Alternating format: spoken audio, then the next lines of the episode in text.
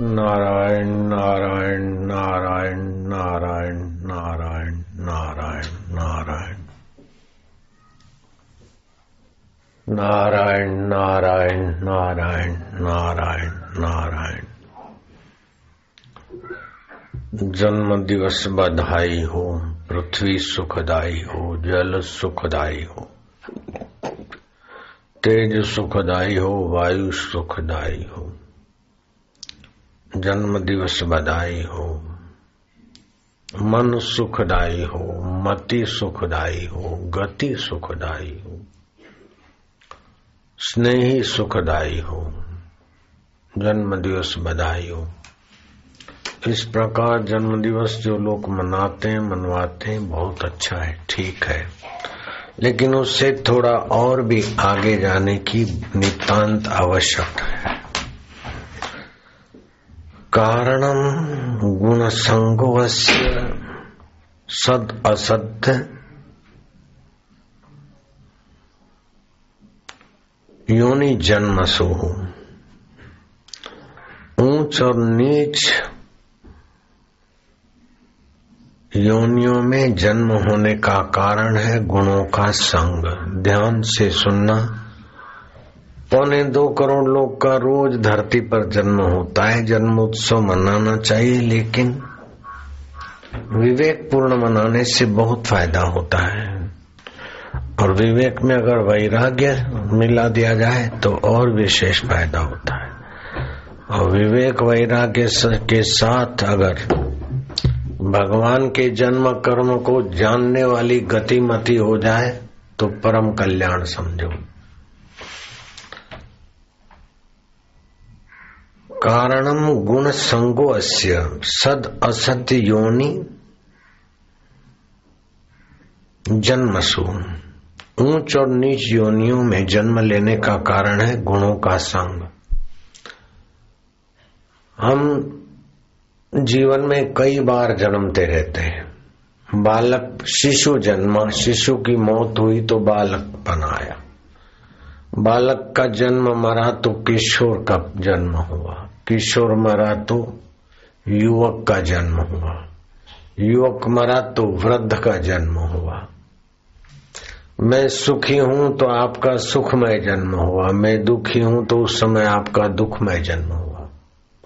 मैं बीमार हूँ तो हमने अपना बीमारी के साथ जन्म मान लिया। मैं स्वस्थ हूँ तो स्वास्थ्य के साथ जन्म हुआ। इन संग के गुणों के साथ संग करने से सत असत योनियों में जीव भटकता है। स्थूल शरीर को पता नहीं मेरा जन्म होता है और आत्मा का जन्म होता नहीं। बीच में है सूक्ष्म शरीर और सूक्ष्म शरीर जिस समय जिस भाव में होता है, उसी भाव का उसका जन्म माना जाता है।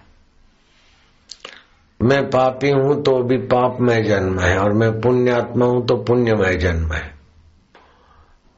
मैं बीच में हूँ तो बीच का जन्म है। और मैं, मेरे को पता ही नहीं क्या है सब, कुछ समझ में नहीं आता तो अज्ञानता का जन्म है। श्री कृष्ण इन सारे जन्मों से हटकर हमें दिव्य जन्म की ओर ले जाना चाहते हैं। गीता के चौथे अध्याय का नौवा श्लोक है, जन्म कर्म च में दिव्यम एवं यो वेति तत्वतः त्यक्वा देहम पुनर्जन्म नैति मामेति सो अर्जुन। अर्जुन जो मेरे जन्म और कर्म को दिव्य और अलौकिक तत्व से जानता है, वह शरीर त्याग कर फिर जन्मों को प्राप्त नहीं होता, मुझे ही प्राप्त हो जाता है। दिव्य शब्द का अर्थ, भगवान में अगर जन्म और कर्म माने तो भगवान का भगवान पना सिद्ध नहीं होता। अगर भगवान में जन्म और कर्म नहीं मानते हैं तो भगवान में क्रिया, आना, जाना, उपदेश देना, युद्ध करना, संधि दूत बनना अथवा हाय सीते हाय लक्ष्मण करना, ये नहीं संभव है। भगवान में जन्म, कर्म नहीं मानते तो क्रिया और दर्शन जो हो रहा है, वो संभव नहीं है। अगर मानते तो भगवान का भगवान पना सिद्ध नहीं होता। भगवान को भी जन्म लेना पड़े और कर्म करना पड़े तो भगवान किस बात के? तो वेदांत सिद्धांत के अनुसार इसको बोलते विलक्षण लक्षण, जिसमें जो भगवान में, जो जीव के लक्षण से भी मेल खाए, ईश्वर के लक्षण से भी मेल न खाए, जीव के लक्षण से भी मेल न खाए, और फिर भी दोनों में दिखे, उसको बोलते विलक्षण। अनिर्वचनीय। तो भगवान का जन्म और कर्म दिव्य कैसे बोले, अनिर्वचनीय है, दिव्य है। न ईश्वर में जन्म कर्म है, न जीवत्व के बंधन और वासना है। इसलिए भगवान के कर्म और जन्म दिव्य माने जाते। तो भगवान के जन्म और कर्म दिव्य मानने से, जानने से आपको भी लगेगा कि कर्म होते हैं तो पंच भौतिक शरीर में होते हैं। मन की मान्यता से होते हैं। स्वरूप में उसको जानने वाला जन्म से और कर्म से ज्ञान विलक्षण है। मैं वो हूँ ज्ञान स्वरूप।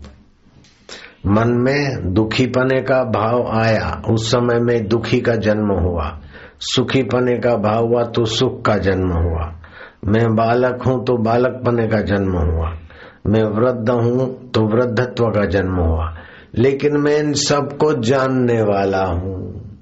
असंगो अयम पुरुष केवल निर्गुणश्च।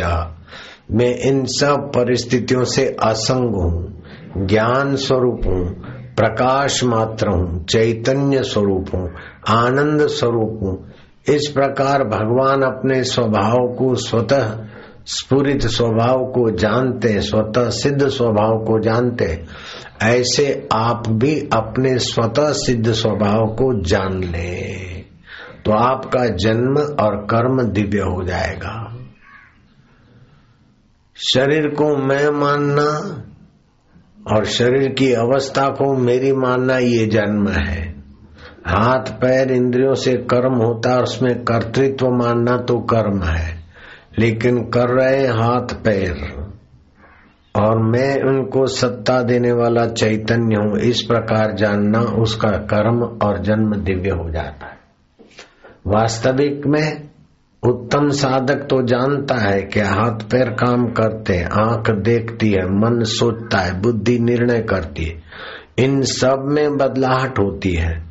देश में बदलाहट होती है। अभी हम यहाँ बैठे थोड़ी देर के बाद और जगह बैठेंगे। अभी हम बारह पचास को ही बोल रहे इक्यावन को। तो बारह पचास भूतकाल हो गया और बारह पचपन भविष्य हो गया तो काल को भी हमारा ज्ञान स्वभाव देखता है। तो हम देश से भी परे हैं, काल से भी परे हैं। ये वस्तुएँ आती है, जाती है। इन सबको जानने वाले ज्ञान स्वरूप हम स्वतः सिद्ध है। इनके आने जाने को भी हम देखते हैं तो देश को भी देखते हैं, काल को भी देखते हैं, वस्तु को भी देखते हैं। वो देखने वाला जो अपने आप में स्मृति आ जाए, अपने आप में जग जाए तो उसका जन्म, कर्म दिव्य हो जाएगा। जिसने भगवान के जन्म और कर्म को दिव्य नहीं माना, नहीं जाना तो अपने जन्म और कर्म को दिव्य कैसे जानेगा, कैसे मानेगा? कोई लोग बोलते, मेरा जन्म होता है, हम मर जाएँगे, सुखी हैं, दुखी हैं तो समझ लो, निगुरा है, निगुरा। उसको गुरु के ज्ञान का श्री कृष्ण के ज्ञान का पता ही नहीं। संघात, ये संघात जो है गुणों का संघात, सात्विक, राजस, तामस, सात्विक, राजस, मिश्रित, राजस, तामस, मिश्रित, तामस, सात्विक, मिश्रित। इनसे जो विचित्र विचित्र कर्म बनते विचित्र विचित्र भाव बनते ये सब बदलते, फिर भी जो नहीं बदलता है, वो दिव्य स्वरूप,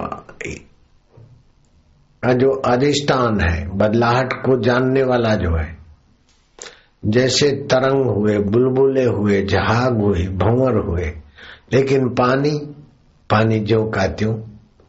ऐसे मन में स्पूर्ण हुआ, बुद्धि में निर्णय हुए, शरीर में बदलाहट हुई, सुखाकार, दुखाकार वृत्तियाँ हुई, लेकिन वो सब वृत्तियाँ जिस परमात्मा सत्ता से जानी जाती है, वो मैं आत्मा हूँ। ऐसा जो जान लेता है तो वो मरने के बाद नीच योनि या ऊंच योनियों में भटकता नहीं है।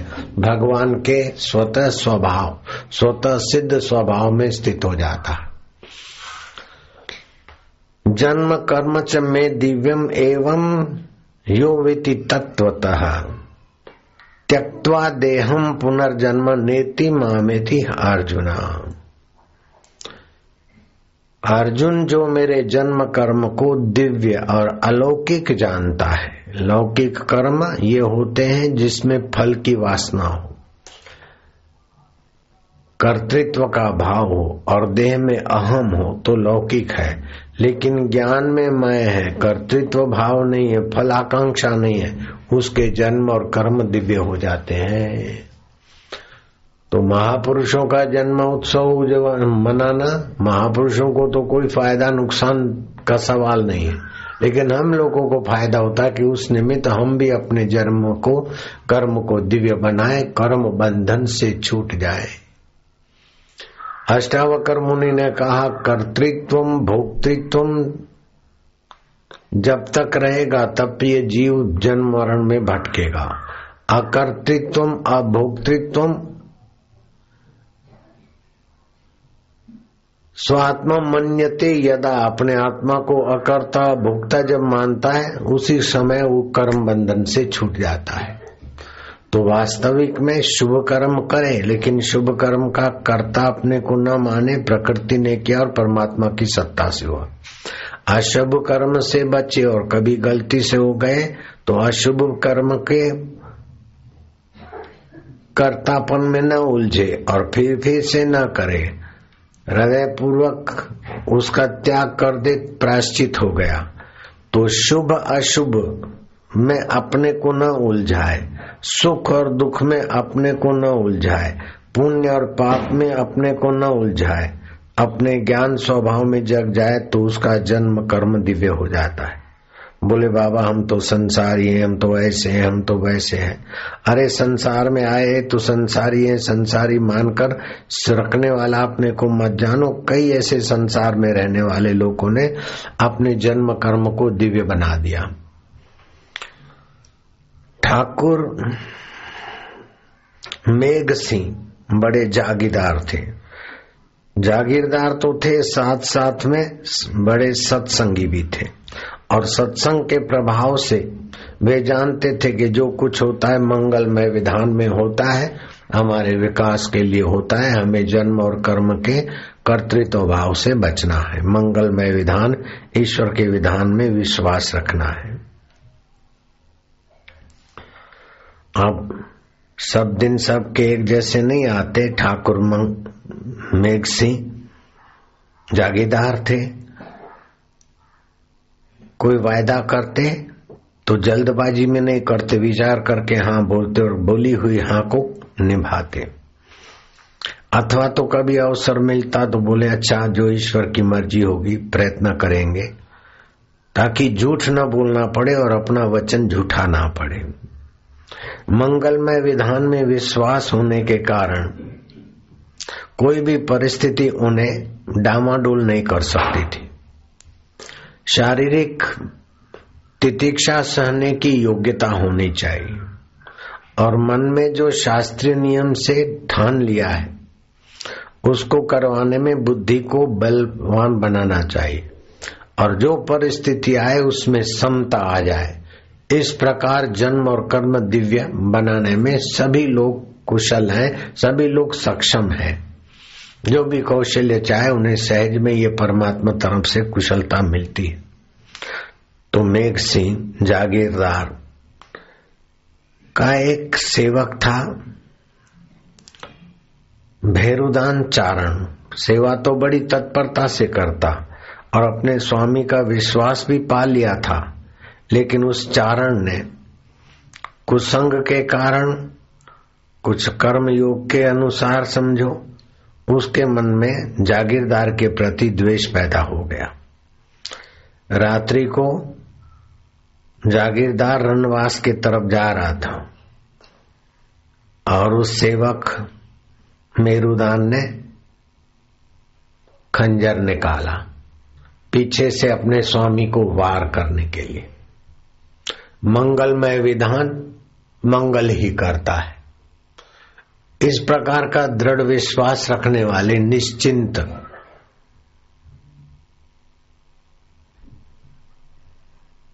से जागीरदार जा रहे थे, लेकिन एकाएक पीछे से सेवक के हाथ में खंजर, सामने नज़र डाली तो बैल भागा आ रहा है। आगे पीछे का सोचे इतनी देर में तो बैल आया, दौड़ता दौड़ता।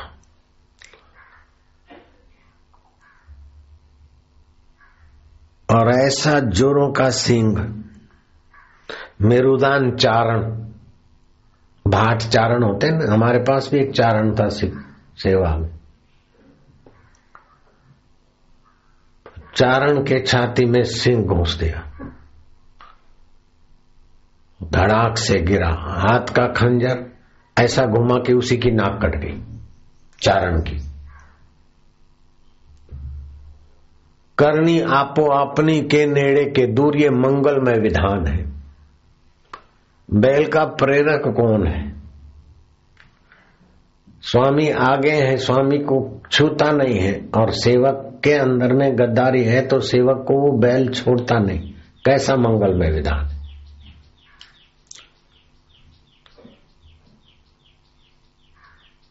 अगर स्वामी का आयुष्य इसी ढंग से पूरा होने वाला होता तो ऐसा भी हो सकता था। अब बेहोश गिरा चारण उसको सामने रनवास्ता सेवकों को बुलाया, स्वयं भी लगा, उठाया, अपने महल में, अपने मकान में ले गए। रानी, पत्नी ने देखा, चीखी कि आपके सेवक के हाथ में इतना जोरों से पकड़ा हुआ खंजर? मालूम होता है कि इसने आपकी हत्या करने की। नीच वृत्ति ठानी और भगवान ने आपको बचाया। बोले तो ऐसा क्यों सोचती? हम उसमें संदेह क्यों करें? लेकिन अनुमान और वार्तालाप से पत्नी को तो ये बात समझ में आ गई थी। पति पहले ही समझे थे, लेकिन उसका क्या दोष है बेचारे का? ऐसा नहीं हो सकता है। तुम्हारी गलती हो सकती है, उसको गद्दार मानने की। तुम ईश्वर से माफ़ी ले लो, ईश्वर से माफ़ी मांगी कटार के द्वारा नाक कटे हुए उस सेवक की सेवा चाकरी करा के स्वस्थ तो किया लेकिन बेहोशी हालत में से होश आया तब पति पत्नी आपस में जो बात कर रहे थे, वो चारण ने सुनी कि हमारे लिए इनको संदेह गया और स्वामी ने मेरे को देखा भी था और पत्नी को भी कहते ऐसा तो मैंने भी देखा था, लेकिन हो सकता है कि मेरी रक्षा के लिए उन्होंने कटार पकड़ी हो। तो तुम कभी भी इसमें संदेह नहीं करना। मेरुदान मेरा ईमानदार वफादार सेवक है। वो मुझे खंजर मारे ये संभव नहीं। अगर मारे तो भी, भी ऐसा कोई विधान होगा। तो इस उदार वचनों ने और ईश्वर के विधान में आस्था रखने वाले वचनों ने मेरुदान का शरीर तो नाक कटा रहा। लेकिन मन उसका बदल गया कि मैंने इतनी इतनी नीचता की और स्वामी मेरा इज़्ज़त रख रहे हैं। फुट फुट कर रोया कि मुझे भागे ने आपको नहीं पहचाना। आप मंगलमय विधान में सम रहने वाले सत्पुरुष हैं। आपके कर्म दिव्य है। आपका जन्म दिव्य है। मुझ अभागे को पता नहीं था, मैं तो आपका यश देखकर चलता था। पहले तो आपके प्रति वफादारी थी, बाद में फिर आपके प्रति मेरी नफरत हुई और मैं तो सचमुच में आपकी हत्या करने के लिए खंजर पकड़ा था। लेकिन मेरे को मेरी करने का फल मिला, अब मैं आपसे क्षमा चाहता हूँ। लेकिन क्षमा के साथ मैं दंड भी चाहता हूँ, नहीं तो मेरा आत्मा मुझे कोसेगा। बोले, चारण, तुझे दंड दूँ? बिना दंड के नहीं मानोगे? बोले, नहीं, स्वामी, आपके द्वारा मुझे दंड मिलना ही चाहिए। तो मैं तीन प्रकार के दंड देता हूँ। शरीर से किसी का बुरा नहीं करना आज से। मन से किसी का बुरा न सोचना, बुरा न मानना, और बुद्धि से कोई बुरा है ऐसा निश्चय न करना। जो कुछ है मंगलमय विधान की लीला है। हे त्रिदंड साधेगा तो तू भी जन्म कर्म के दिव्यता को पा लेगा ऐसी उदारवाणी सुनकर मेरुदान तो चरणों में गिर पड़ा। स्नेह से उनके बाहू को पकड़ के उठाया, प्रोत्साहित किया। कर्म करने में सावधान होने में प्रसन्न रहो। लेकिन ऐसे पुरुषों के जीवन में केवल एक बार ही कोई घटना आकर चुप हो जाए, ऐसी बात नहीं है। सभी के जीवन में सभी प्रकार की घटनाएँ घटती रहती है। उनका बेटा सोलह साल का, तीन महीना पहले शादी की थी। घोड़े से गिर पड़ा और जख्म तो आया शरीर को, वो ठीक हो गया, लेकिन मस्तक को जो चोट लगी, वो कई इलाज करने के बाद भी वो चोट भीतर ही भीतर शरीर में जहर फैलाने में सक्षम हो रही थी। हकीम डॉक्टरों ने कहा, कुछ घंटों का मेहमान है। उदास पुत्र को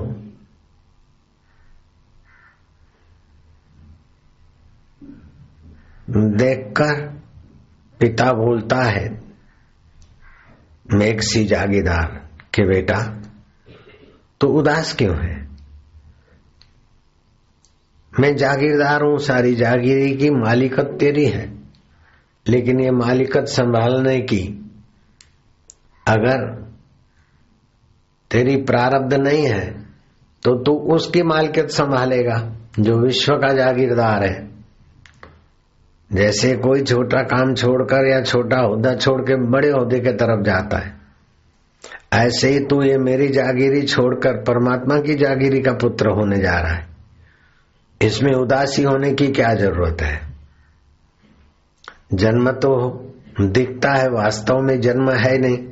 कर्म भी दिखते हैं, लेकिन कर्तापने की तुच्छ भावना से अगर तुम इस शरीर को मैं नहीं मानो और कर्म मैं कर रहा हूँ, इसे अहम नहीं पालो तो तुम्हारे कर्म और जन्म दिव्य हो जाएँगे। अभी अभी तुम दिव्य स्वरूप का चिंतन करो। भगवान के दिव्य मंगलमय विधान में शरीर जैसे बुलबुले पैदा होकर, तरंग पैदा होके मिट जाते तो पानी का क्या बिगड़ा? गहने बनकर मिट जाते तो सोने का क्या बिगड़ा? शरीर बनकर मिट जाए तो भी तुझ आत्मा का क्या बिगड़ा? तो तो परमात्मा का सनातन सपूत है। बात रही पुत्र वधु की। वो भी इस घर की है, लाडली है, और वो भी पवित्रता से जिएगी, और वो भी पति के लोक को प्राप्त होगी। तो अपने जन्म कर्म दिव्य करके अपने दिव्य स्वभाव में, दिव्य स्वरूप में विलय होगा। और ये भी पीछे से ऐश, आराम, विलास, भोग, विलास का जीवन इसका जल्दी से पूरा हो गया। और इसका योग का जीवन पूरा होता है। तो इसकी भी तुझे चिंता नहीं है, और ये भी खानदान की संतान है। बहू को भी उपदेश दिया, बेटे को भी उपदेश दिया, और देखते देखते बेटे ने आँख बंद कर ली सदा के लिए। बहू ने, सासू ने, पिता ने और लोगों ने यथा योग्य उसकी अंत्येष्टि की, लेकिन मानो कुछ दुर्घटना नहीं घटी। ईश्वर की करनी में, ईश्वर के विधान में जब हम आड़े खड़े होते ना तब छाती ठोक के रोते, छाती पीटते। बेटा, जीना चाहिए था, मर गया, हाय हाय। पति, जीना चाहिए था, चला गया, हाय हाय। ऐसा होना चाहिए था, लेकिन नहीं हुआ, हाय हाय। मंगलमय विधान में न जाने क्या क्या हमारी उच्च गति करने के लिए भगवान की लीलाएँ हैं। जो थारी मर्ज़ी, वो मारी मर्ज़ी, जो थारी दृष्टि, वो मारी दृष्टि। ऐसा करने वाले व्यक्ति के जन्म और कर्म दिव्य हो जाते जन्म दिवस बधाई हो, वास्तव में ये दिवस विवेक करने का दिवस है। इकहत्तर साल कैसे गए, उनमें क्या गलतियाँ हुई, सत्तर साल कैसे गए, उनमें क्या गलती हो गई अथवा क्या अहंता आ गई अब इकहत्तरवा साल आता है, उसमें ये गलती और अहंता न आए।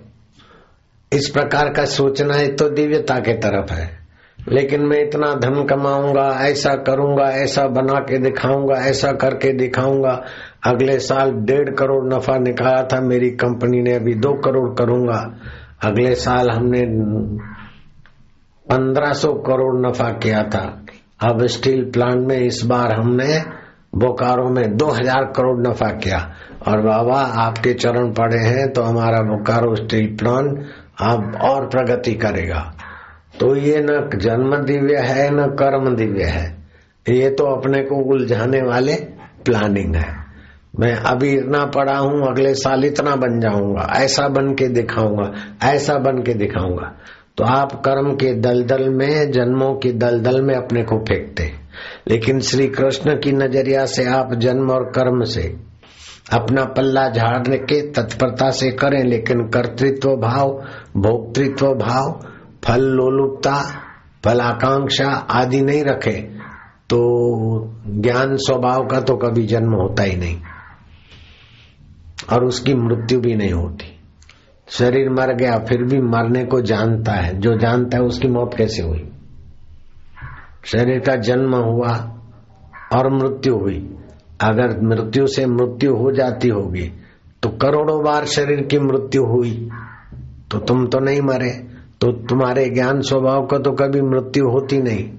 केवल मैं दुखी हूँ, सुखी हूँ, कर्म का करता हूँ, मैं बच्चा हूँ, मैं जवान हूँ, मैं बूढ़ा हूँ, मैं फलानी जाति का हूँ, फलानी जाति का हूँ, ये व्यवहारिक भ्रमणाएँ।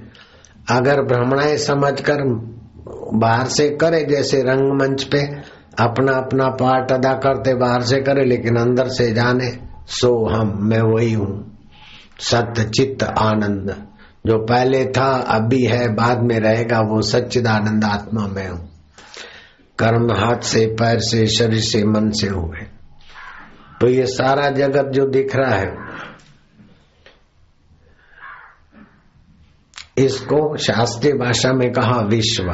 तो स्थूल शरीर आपका विश्व रूप से एकाकार है।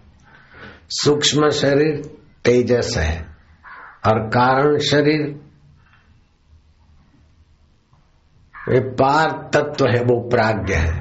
तो स्थूल शरीर, सूक्ष्म शरीर, कारण शरीर, इन सब कारण शरीर में नींद आती है।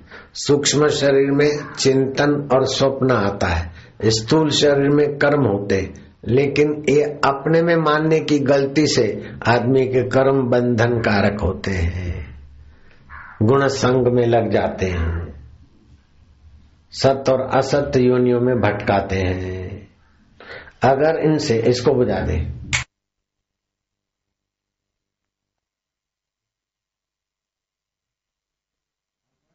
सत्संग समझ में आ जाए।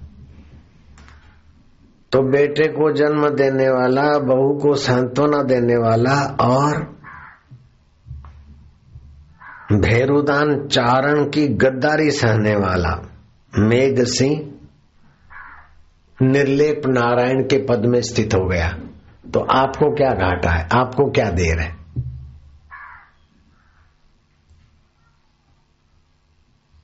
केवल विवेक जगा दो। जो नहीं है, उसको नहीं मानो। जो है उस, वो है बस। बचपन सच्चा नहीं है, चला गया। जो इदम बोलते ने वो सच्चा नहीं है। लेकिन इदम जिससे प्रकाशित होता है, वो सत्य है। तो ये बचपन, वो बचपन था। वो जवानी थी, वो किशोर अवस्था थी। वो दुखद अवस्था थी, सुखद अवस्था थी। था, थी जो दिख रहा है। होगा, होगी जो देखेगा। वो जिससे दिखेगा, वो जो का है। दिखने वाला प्रकृति का विलास है, खिलवाड़ है, माया मात्र। बाबा, मेरा मन ठीक नहीं होता, ऐसा नहीं होता। बाबा ने कहा कि दुनिया में कई मन है। अब मेरा कुत्ता ठीक नहीं है। दुनिया में कई कुत्ते हैं, उसकी चिंता नहीं है, लेकिन मेरा कुत्ता है। ऐसे ये मेरा मन है, ये मत सोचो। मेरा भगवान है, भगवान का मैं हूँ। तो फिर मन अपने आप ठीक होता है। और बेठीक ठीक, जितना ठीक करने पड़ोगे उतना कूदेगा। जितना बेठीक के तरफ़ उसको जाने दोगे उतना ले डूबेगा। न बेठीक के तरफ़ जाने दो, न ठीक करने की चिंता में पड़ो। जो ठीक है उसमें आप आ बैठो। बोले, चाहते हैं कि सुख, दुख, मान, अपमान में सम रहे। लेकिन लेकिन क्या? जब कूड़े करकट पे बैठोगे तो चाहते हो कि मक्खियाँ नहीं है बिन बिनाए तो मक्खियाँ तो बिन आएगी। मच्छर, मक्खियाँ, जीव, जंतु, शरीर को न काटे। लेकिन आप बैठे म्यूनसिपालिटी का सारा कूड़ा करकट जहाँ पड़ा उस ढेर पे बैठे और चाहते हैं कि ऐसा ना हो। ऐसे अपने को देह में, अपने को कर्मों में, अपने को गुणों में लगाकर फिर सोचते कि ऐसा ना हो, ऐसा हो, ऐसा ना हो, ऐसा हो। तो श्री कृष्ण कहते हैं कि जन्म कर्म च में दिव्यम एवं यो वेति तत्वतः त्यक्वा देह पुनर्जन्म नेति मामेति अर्जुना हे अर्जुन, जो मेरे जन्म कर्म को दिव्य और अलौकिक तत्व से जानता है, वह शरीर त्यागने पर फिर जन्म को प्राप्त नहीं होता, मुझे ही, मुझ ज्ञान स्वभाव में, मुझ चैतन्य स्वभाव में एकाकार हो जाता है। और शास्त्र कहते हैं, कारणम गुण संग अस्य, सद असद्य योनि जन्मसु। ये गुणों के साथ, परिस्थितियों के साथ हम जुड़ जाते हैं। जैसे दुख आया तो दुख के साथ जुड़े, हम दुखी हैं, हम बच्चे हैं हम बीमार हैं, हम जवान हैं तो इनके साथ जुड़ गए ना, हम तो ज्यो के त्यों हैं, ये तो आते जाते हैं। तो जुड़ने की जो आदत है कई जन्मों की, उस आदत को विवेक से उखाड़ के हटा दो।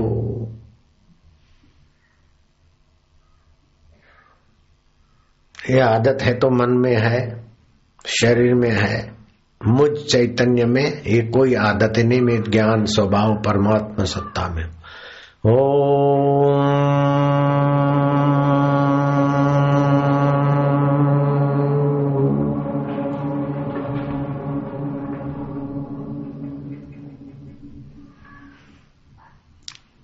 नमामि हरिम परम हरिं परम्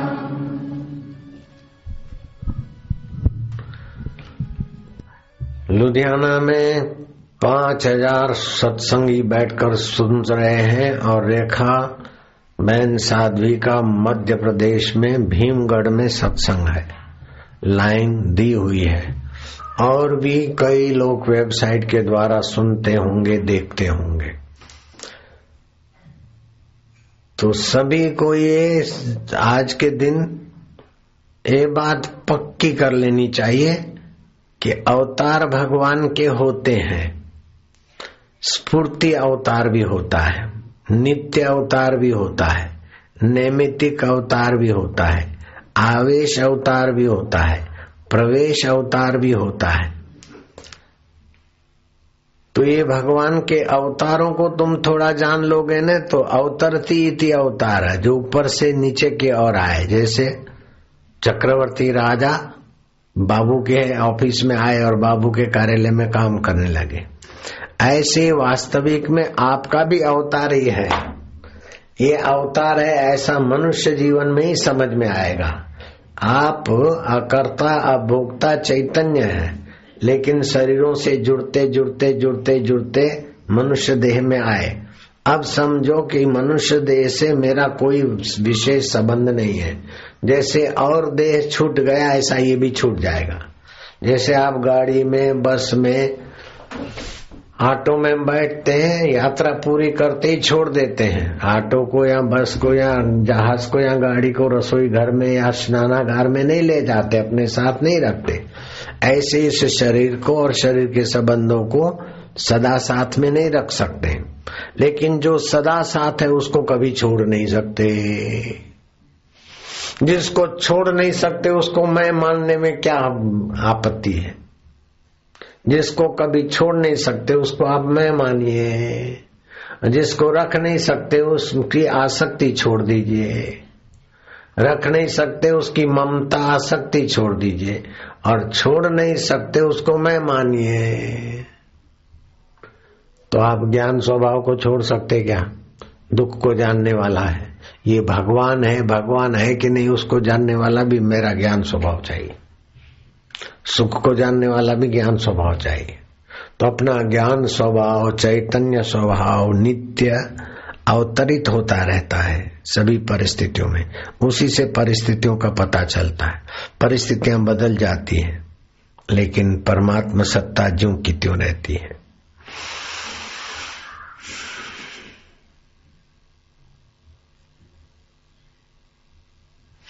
आवेश अवतार, स्फूर्ति अवतार। जैसे परशुराम का आवेश अवतार, स्फूर्ति अवतार। जब तक राम नहीं मिला थे, राम जी के दर्शन नहीं हुए थे, तब तक उनका स्फूर्ति, आवेश अवतार रहा। राम जी मिल गए तो राम जी के साथ उन्होंने अपना अवतार तत्व राम जी में समा गया। फिर सामान्य रहे। सदा के लिए कृष्ण के नहीं अवतार नहीं रहे। नित्य अवतार, नैमित्तिक अवतार। रावण और कंस का निमित्त लेकर जो अवतरण हुआ, वो नैमित्तिक अवतार है। और संतों के हृदय में जो ज्ञान, स्वभाव का आनंद, स्वभाव का चैतन्य, स्वभाव का लोक मांगल्य, स्वभाव का अवतरण होता रहता है, उसे बोलते हैं नित्य अवतार। ऐसे ही अर्चना अवतार होता है। भक्त ने हनुमान जी की उपासना की। अब उस भक्त को कोई विरोधी शत्रु ने ध्यान मग्न, हनुमान जी के ध्यान में मग्न है, पीछे से जाकर रामपुरी आर पार कर दूँ गले के तो मिट जाएगा। वो रामपुरी लेके आ रहा है और भक्त की पीठ में पीछे से छुरा भोंकना है चाकू का। हनुमान जी की मूर्ति के दो टुकड़े हो गए और गुर्राते हुए आवेश में अवतार। और हनुमान जी ने मारने वाले को ही मार के यमपुरी पहुँचा दिया। तो हनुमान जी कहीं से भाग कर आए, ऐसी बात नहीं है। अथवा उस भक्त ने हनुमान जी को बोला, वो नहीं है। लेकिन कण कण में जो ज्ञान सत्ता, चैतन्य सत्ता व्याप रही है, वो आवेश अवतार के निमित्त कभी रक्षा करने के लिए प्रकट भी हो जाती है। नरसिंह अवतार, आवेश अवतार अथवा द्रौपदी की साड़ियों में प्रवेश अवतार। तो इस प्रकार भगवान की सत्ता, अंतर्यामी अवतार, प्रेरणा अवतार, आप अच्छा करते, फिर शांत हो गई, क्या करूँ करूँ, ना करूँ? मन तो कहता करूँ। बुद्धि ने भी समर्थन दिया, लोगों ने भी क्या, लेकिन हृदय में खटका अंदर से आवाज़ आया, नहीं करना है, नहीं जाना है। बाद में पता चला कि रे बाप रे बाप। अगर मैं उसी बस की यात्रा करता और प्रेरणा नहीं मानता, बस से नीचे नहीं उतरता तो वो बस मोरबी पहुँची और मोरबी का बाँध टूटा और कई लोग बाके मर गए, हज़ारों। बाईस हज़ार लोग तो सरकारी आंकड़ा है, बाकी के कितने और ज़्यादा मरे होंगे, भगवान जाने। ऐसे ही भोपाल कांड हुआ, गैस कांड हुआ। तो कभी कभी ऐसे समय में अंतर्यामी अवतरण होता है। रेलवे स्टेशन पर बैठे थे जम्मू कश्मीर में। अब बापू ने प्रेरणा दी, उठो उठो, बाहर जाओ बाहर जाओ बाहर जाओ। ओ, बाहर गए थोड़ी देर में धड़ाधड़ गोलियों के आतंकवादियों ने आके बरसाई कई लोग मर गए। लेकिन जो जब ध्यान करता था, उसके अंतर्यामी अवतरित होकर उसको बचा दिया। तो पूजा पाठ जब ध्यान से विवेक जगता है तो अंतर्यामी के संकेत मिलते रहते। तो कभी कभी तो अपना अपना मन बदमाश होता है तो अंतर्यामी का रूप लेकर अपने को संकेत देता है। तो जिसमें अहंकार हो, वासना हो, वो संकेत अंतर्यामी के नहीं होते जिसमें अपने संस्कार के जैसे एक लड़का गया। गुरु ने बोला, जाओ बेटा, नर्मदा किनारे अनुष्ठान करो, तब करवे को नर्मदा। ज्ञान साधने को गंगा है तप करने को नर्मदा है। ज्ञान करने को भगवान विष्णु आदि उनके रूप है। वो अनुष्ठान छोड़ के आ गया। बोले, क्यों, अनुष्ठान हो गया चालीस दिवस पूरा? अरे, बोले गुरु जी भगवान ने प्रेरणा किया कि जाओ बेटा, जाओ, जल्दी से अच्छी फलानी लड़की है अच्छे खानदान की उससे साथ शादी कर दो, दोनों मिलके भजन करना, मैं राज़ी हो जाऊँगा। बोले, हरामी, ये तेरा मन ही भगवान का रूप लेकर तेरे को कहता है। तो जब ऐसी ऐसी प्रेरणा मिले तो आप अंतर्यामी की प्रेरणा मत समझना। ऐसे वल्लभाचार्य ने ग्रंथ लिखा तो बोले, मेरे प्रभु अंतर्यामी की प्रेरणा से हमने लिखा। और बिल्कुल सच्चाई से ही उनको अंतर प्रेरणा हुई होगी। लेकिन रामानुजाचार्य ने भी यही ईश्वर की प्रेरणा से लिखा। लेकिन दोनों में फिर संस्कार भेद से ग्रंथ में कुछ भेद दिखता है तो प्रेरणा तो भले, सत्ता तो भगवान की, लेकिन संस्कार अपने भी काम करते। शराबी को अंतर्यामी प्रेरणा कर रहा है कि जाओ आज ईद मनाओ, दिवाली मनाओ, बोतल लो, बांटो और पियो। शराबी का मन अंतर्यामी ऐसा बन जाएगा। भक्त का अंतर्यामी बन जाएगा कि चलो, आज उत्सव है, कुंभ चल रहा है, जाओ गोता मारो, अब बापू का सत्संग सुनो। तो ये ये अंतर्यामी नहीं, ये अंतर संस्कार होते।